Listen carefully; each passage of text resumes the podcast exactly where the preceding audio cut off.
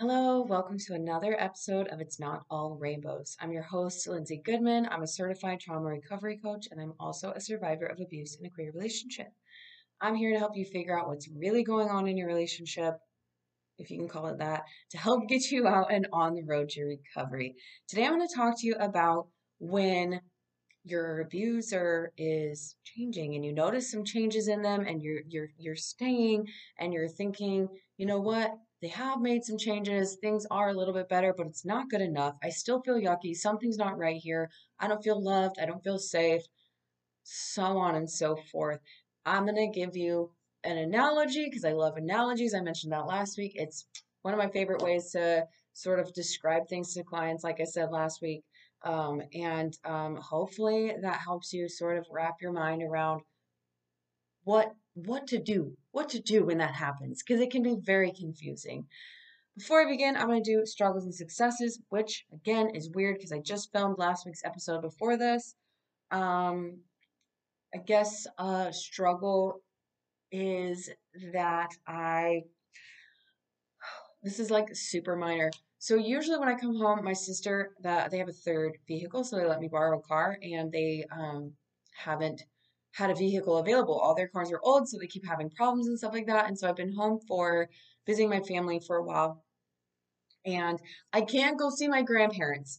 And so I know like sometimes my struggles are serious and sometimes I was like, wow, like my grandparents are 91, 90 and 89. And I just got off the phone with my grandma. I talked to her for like an hour and I'm like, I'm so sorry that I haven't been able to come see you because everyone, like my sisters and my nieces and nephews and stuff, like they have to come pick me up. And, you know, we've done this before. Usually it's fine. Um, it is nice when I have a car because, like, we can just go see my grandparents or go to my sister's house and nobody has to come pick us up. Um, but it, you know, the success is that I really have enjoyed one, not spending money on gas, and two, just being calm and relaxed and not feeling like I need to go anywhere and you know being able to walk like my son and I will walk to the coffee shop or we'll walk to a little shop in town or to the library and just just existing. I really like being able to slow down and we have definitely done that. Um, it's I come home every summer for a little bit to be with my family because I don't get to see them very often and I have a lot of nieces and nephews and like I said my grandparents are getting up there in age. So um you know, part of why we come home is to slow down. And I personally think, like, if I could live somewhere where I didn't have to have a car and I could just come down from my flat in Spain, by the way, that's where it would be, and just like walk to the grocery store and get what I need for the day or two and come back home and then like walk to the beach and then walk to like my son's school program or whatever he's in, that would be a dream. But that's not the reality for most Americans unless you live in a really busy um, city. So yeah, so that's a success as well. Is that like we've been able to slow down to like I really want to go see my grandparents. Hopefully, here in the next couple days, I'll have either a ride or a car or something, and I can get over to see them because it's one of those things where like you feel so bad when you live far away from your family that you can't be there for like when people are sick or people are in the hospital or whatever, or just to like enjoy them because everyone's growing, everyone's getting older, and now I'm here like they're eight miles away it's like so close, but it's too far to walk there. So uh, hopefully soon. Anyway, um, so this was the analogy that I can came up with recently. When when your abuser has changed, right? Because we've all been there where we break up and we get back together. Usually there's several breaks breakups before uh, before we can get out. It's funny, anytime a client's like, Well, the first time we broke up, I'm like, I know, I know what you're talking about. Um, or, you know, we come to our abuser with issues and we come to them and they're not changing and they're blaming you for everything and they're projecting and they're stonewalling and they're doing all the abuse tactics that we've all experienced. And all of a sudden, maybe you were about to break up, maybe you did break up, um, something changed to where they're maybe they're going to therapy or at least pretending to go to therapy or um, maybe they are all of a sudden not doing a couple of the things that they were doing to harm you, or they're being just a little bit nicer. You notice that maybe they're reaching out for more intimacy, which wasn't happening before. Maybe they are sitting down with you after the kids go to bed and watching TV and like snuggling you or something that they never did before, they complained about before. Like there's one or two things you're maybe maybe you are fighting a little bit less and you're like, "Well, for me, this is going to sound so stupid. It's borderline embarrassing. Like I said this a couple episodes ago, if I didn't understand everything the way victims and survivors experience abuse, the way abusers work, all of that, I would be so embarrassed of this. But one of the things that I thought was, well, they haven't physically abused me in several months, so things must be getting better.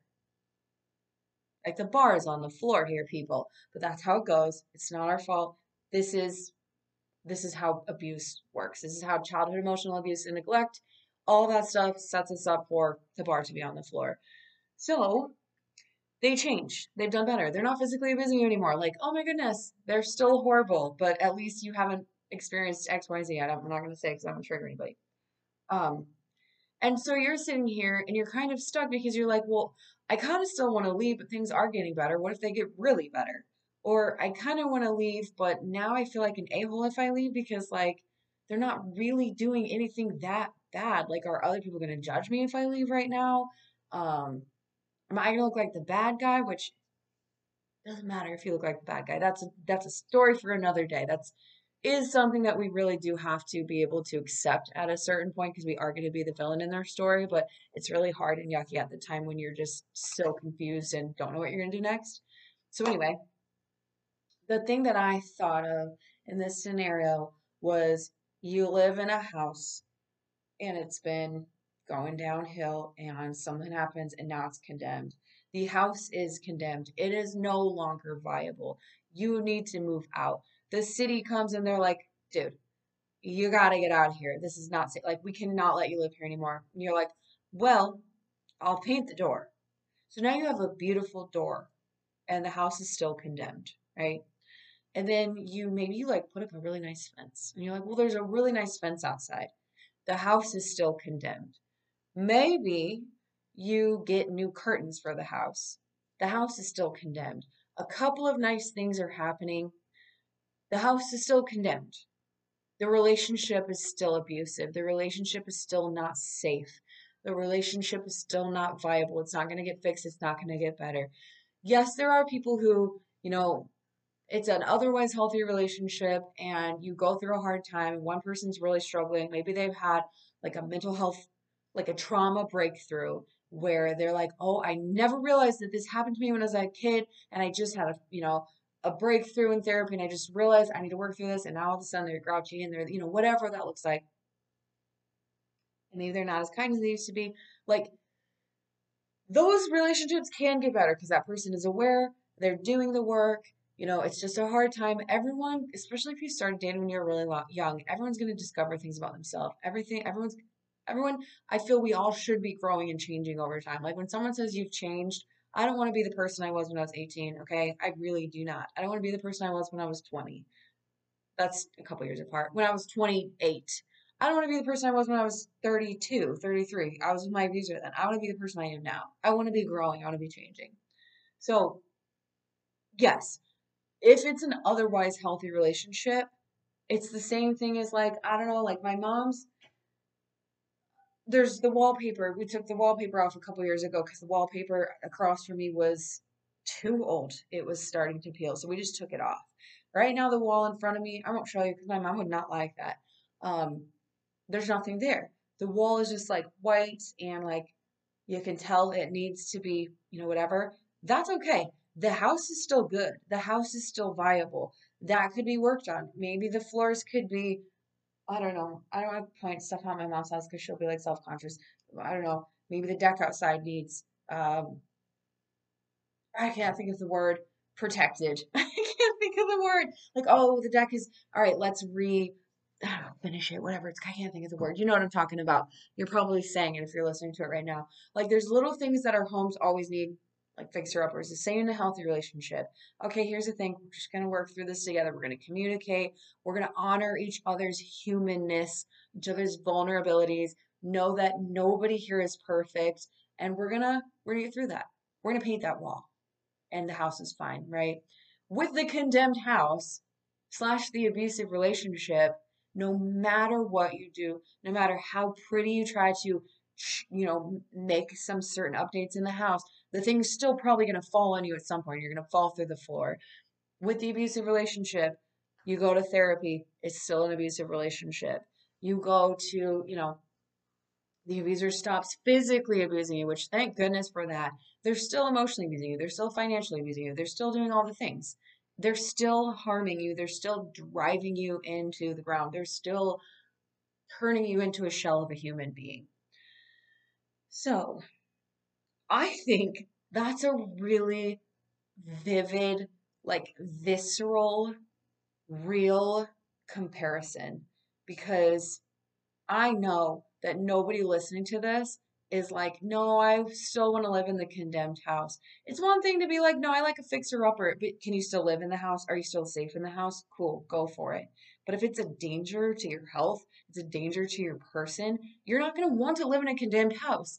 So, why are we staying in condemned relationships? And I'm saying that from a loving place because I did it too. So that's not a victim shaming thing, but hopefully a breakthrough aha moment for us because, like I said, when we're in it, we're still spinning our wheels. We're still trauma bonded. We've got that cognitive dissonance where our brain is like, this is okay, this is not okay. And they're just constantly these two ideas jamming together in our brains. And our brain's like, I can't do that. I can't have these two opposing views and be okay. So it's just brain fog, right? So that's not why are we staying in these relationships? Dumb dumbs. Like, we don't do that here. But this hopefully is a moment that we can all be like, mm-hmm, no, the relationship is a, is a condemned house. It is a, it's probably full of ghosts, and I'm not trying to walk into that old haunted mansion that you see on like the Halloween movies and stuff. Like, just don't go near it, right?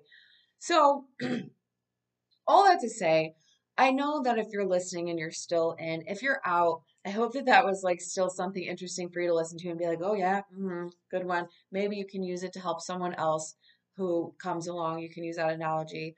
Um, but if you're still in it, obviously, I don't expect you to leave tomorrow. But like I said, everything I share, I hope it's another tool in your tool belt for you to be like, yeah, no, validation. Take it as validation.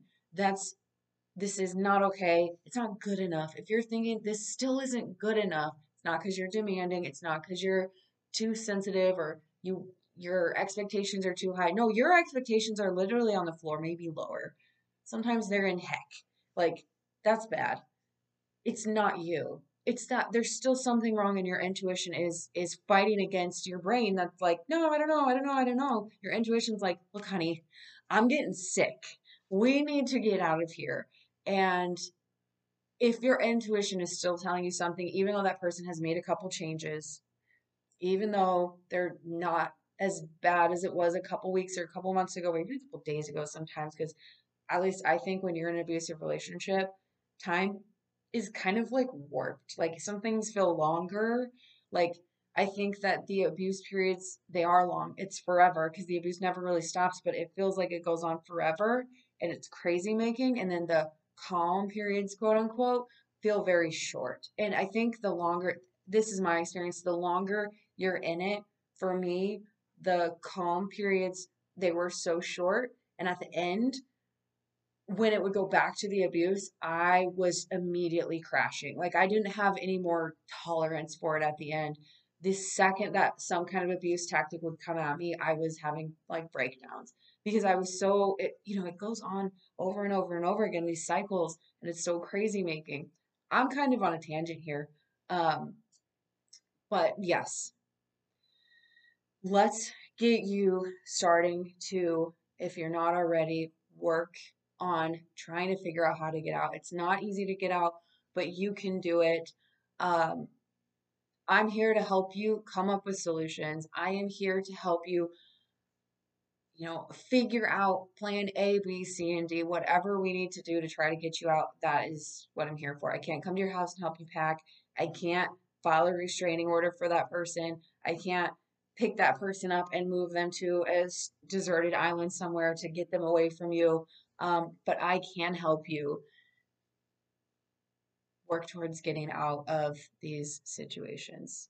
Um, something that I very passionate about and can be very emotional about when people are making those moves. So yeah. Anyway, I'm gonna go and wrap this up. It is time for me to go to bed. I need to get some sleep before um, all the time passes and then I, my kid wakes up and I haven't had enough sleep. So I hope this was helpful. Um, I really, like I said, I really like analogies, and I am excited to share them with you. I, I hope that that imagery helps you know you call that to mind when you're having those feelings. So, um, like I said, I am a certified trauma recovery coach. I am um, available. I have more availability than I have the past couple of months. So please, if you're like ready or almost ready and you just want to like put it on your radar, go to thelindsaygoodman.com and click on the coaching tab or uh, go straight to calendly.com slash Lindsay Goodman and book a session with me. Um, if you just want to try it out, you book that 30 or 60 minute session and kind of get a feel for how I'm going to work with you, how you feel working with me, and you know, and then dive in from there or whatever it is you need. No pressure. Um, this is your journey. I am just here to assist when you're ready. Um, yeah. If you like this podcast, if this is something that has brought you healing or validation or education or whatever that is, please rate, review. That would be amazing. Subscribe if you're on YouTube. Um, and other than that, please do something nice for yourself today and go drink some water. I'll be back next week with more.